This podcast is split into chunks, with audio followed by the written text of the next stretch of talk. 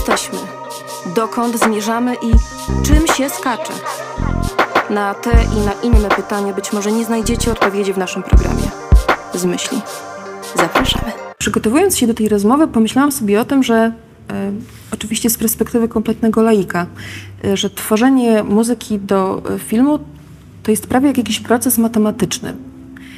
I teraz pytanie, ile w tym procesie jest, jesteś w stanie y, przewidzieć, zaplanować, żeby wywołać określone reakcje i, i efekty, a ile pozostaje tej iskry, na którą wpływu nie masz?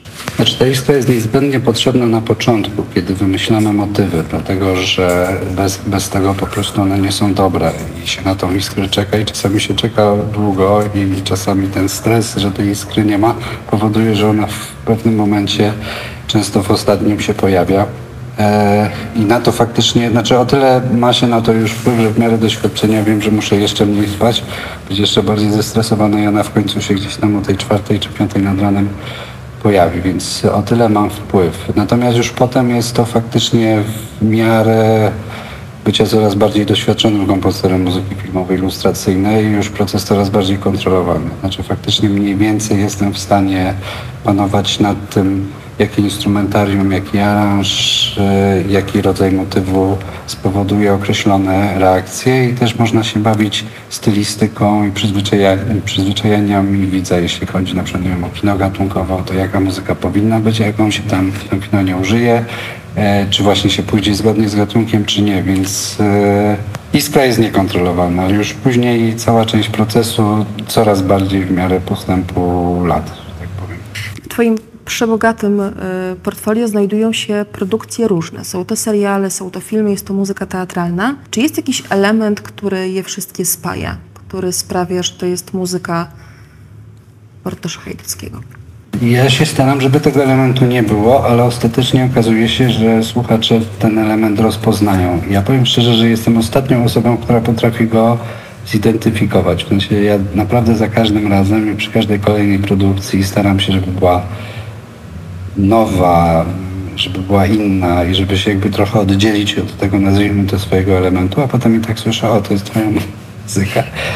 Był taki moment, że mnie to denerwowało, finalnie stwierdziłem, że okej, okay, muszę się z tym pogodzić i w sumie powinno mnie to cieszyć. Więc jestem obecnie na tym etapie. Ale to taki duży komplement, yy, że ktoś słuchając wie, że to jest po prostu twoje dziecko.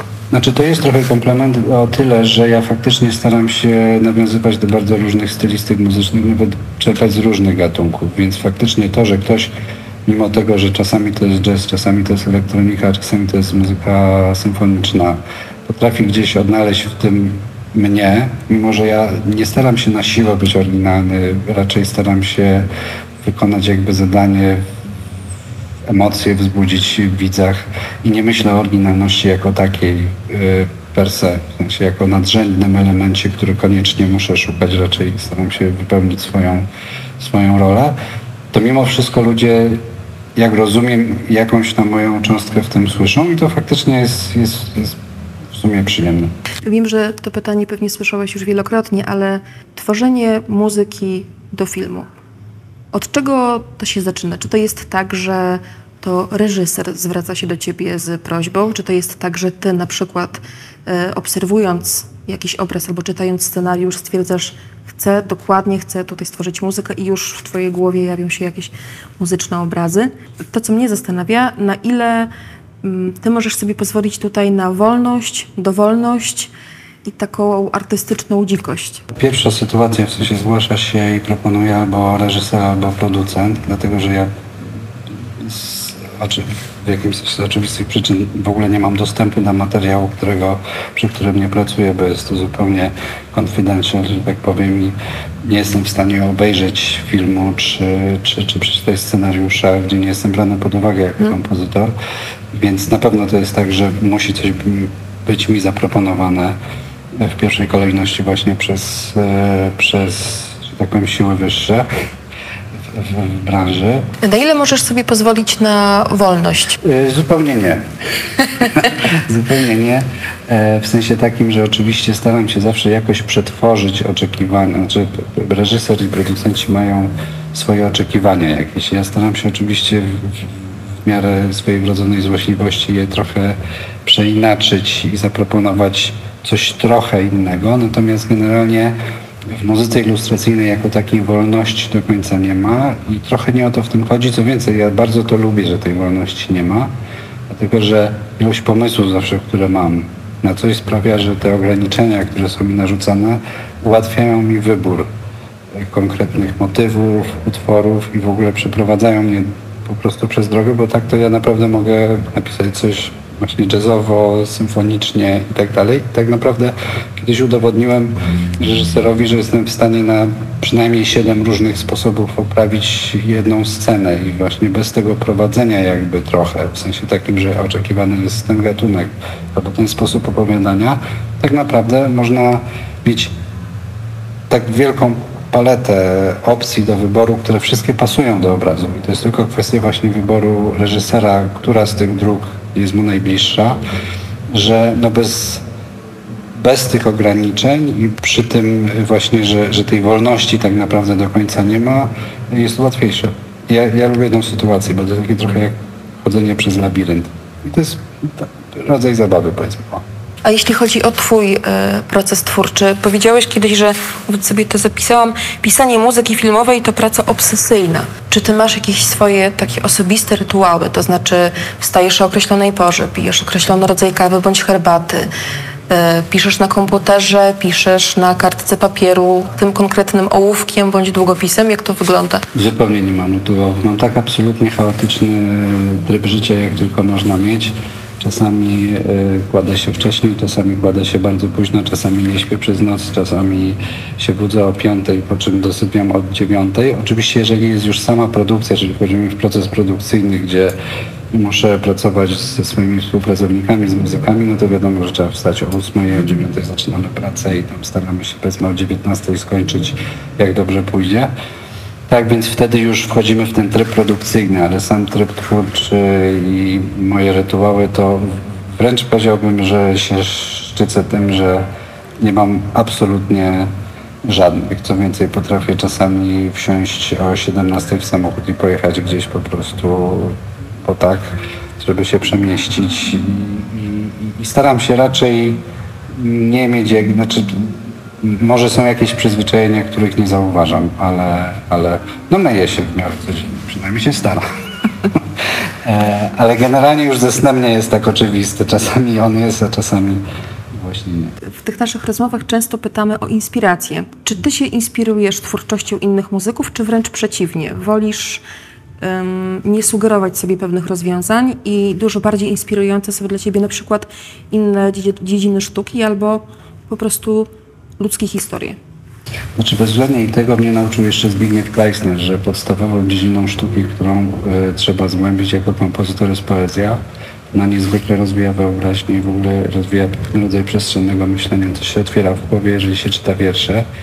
I to faktycznie gdzieś tam, e, zwłaszcza w moich młodszych latach, starałem się jak najbardziej pielęgnować i, i trochę pochłaniałem poezję z, z, różnych gatunków i tak dalej. Nawet starałem się właśnie uczyć innych języków, żeby móc oryginale doświadczać e, poezji, ale polska poezja jest świetna, tak swoją drogą. E, natomiast jeśli chodzi o samą muzykę, to wręcz jest to ode mnie wymagane, żebym się inspirował, ponieważ właśnie jestem kompozytorem, który już skacze pomiędzy gatunkami, to siłą rzeczy te gatunki muzyczne są dla mnie inspiracją. Znaczy, jeżeli e, mm, reżyser mówi, że myśli sobie o muzyce rockowej, gitarowej, ja się rzeczy muszę trochę czerpać jakoś ze wzorców tej muzyki. Reżyser mówi, że widzi jazz, się rzeczy muszę się jakoś inspirować, no bo każdej muzyki nie można mieć w sobie tak po prostu na, na tak? Także gdzieś tam muszę wchodzić, to, to, to też bardzo lubię, że faktycznie jeżeli zostanę skierowany na jakiś nowy gatunek muzyki, że bardzo dobrze ten gatunek zgłębić, osłuchać się, zrozumieć w ogóle ten gatunek, potem napisać jakieś szkice, bo bez napisania w ogóle jakichś szkiców nigdy się danej muzyki dobrze nie zrozumie. Potem jakby przetestować, czy w ogóle jestem w dobrej przestrzeni, jeśli chodzi o ten gatunek. No i potem faktycznie już rozwijać e, muzykę do filmu. Także tak, inspirowanie się muzyką inną, gatunkami i tak dalej jest tym, co wręcz, czego się wręcz ode mnie oczekuje. Wybacz to pytanie, być może tak jak powiedziałam z pozycji laika, ale czy to jest tak, że po każdym mm, po każdym działaniu, oddzielnym projekcie, to musisz w jakiś sposób sobie e, tę głowę, przepraszam za kolokwializm, wyczyścić, żeby mieć przestrzeń na, na kolejne kreatywne działanie, bo to jest przecież praca super twórcza i super kreatywna.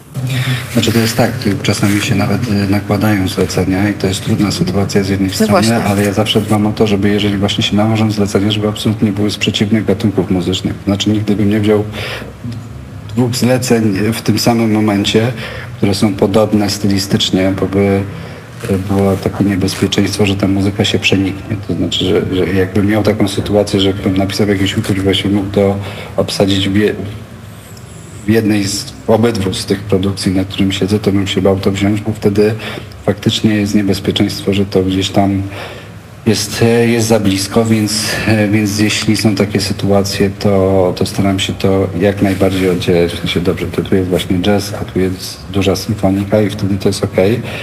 Natomiast generalnie nie chodzi nawet o wyczyszczenie głowy, ile to, że proces e, tworzenia muzyki do, do filmu jest absolutnie z, spalający.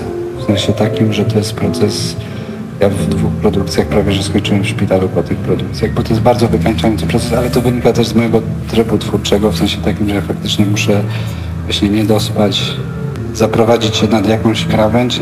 Ja to generalnie lubię, więc się w żaden sposób nad sobą nie użalam, bo to jest właśnie ten, ten moment, w którym coś zaczyna e, iskrzyć, natomiast jest to bardzo wykańczające. Jest to praca często od, nie wiem, 8 rano do drugiej w nocy codziennie. Ja na przykład teraz miałem taki moment, że od 16 marca chyba zacząłem produkcję i autentycznie 7 dni w tygodniu bez żadnej przerwy. Mówię to bez przesady, bo to mogą potwierdzić moi pracownicy, którzy się wymieniają, a ja cały czas jestem. W ten sposób pracowałem.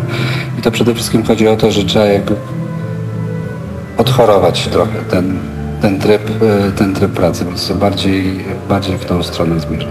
E, A gdybyś e, nie był kompozytorem muzyki filmowej, to kim byś był? Kiedyś e, już ktoś mi zadał takie pytanie, odpowiedziałem, że skandalistą. I w sumie stwierdziłem, że będę się tego trzymał. Coś innego, żeby był po prostu. E, Ale masz jakiś konkretny pomysł na ten skandal? E, Wiesz, jakieś, nie wiem, ścianki, celebryckie historie. Nie no, no, no, nie, celebryckie nie do końca, ale mam mnóstwo, mam tyle pomysłów na skandal, że moja agentka się zawsze bardzo boi mnie na festiwalach, więc naprawdę pomysłów jest absolutnie bez liku. Natomiast powiem tak, jakieś jeszcze byłem programistą jeszcze w młodym wieku, więc przeszedłem przez różne pomysły na życie, ale wcześniej też zacząłem pisać, więc zawsze to był przewodni jakiś temat. A jesteś perfekcjonistą? I tak i nie. To znaczy jestem perfekcjonistą, bo absolutnie chcę, żeby wszystko było dopracowane w ostatnim szczególe z jednej strony, ale nie jestem control freakiem. To znaczy bardzo lubię swoim współpracownikom i muzykom dać pewnego rodzaju wolność. Też ufam ludziom, że jeżeli na przykład zostawię jakąś część pracy i tak dalej komuś, tak, z, z miksem i, tak, i, i, i z różnymi tego typu elementami, to, że ta praca po prostu będzie wykonana jak, jak najlepiej, tak? Oczywiście potem trzeba to sprawdzić, ale więc jestem tak trochę pomiędzy. Znaczy nie lubię też, e, lub, lubię też iść na żywioł, więc siłą rzeczy czasami wolę, żeby coś było bardziej energetyczne niż perfekcyjne. O, jeżeli mam wybór pomiędzy energią i jakimś szaleństwem, to wolę wybrać energię i szaleństwo niż precyzję laboratoryjną. Co decyduje o tym, że ty się decydujesz na współpracę z kimś?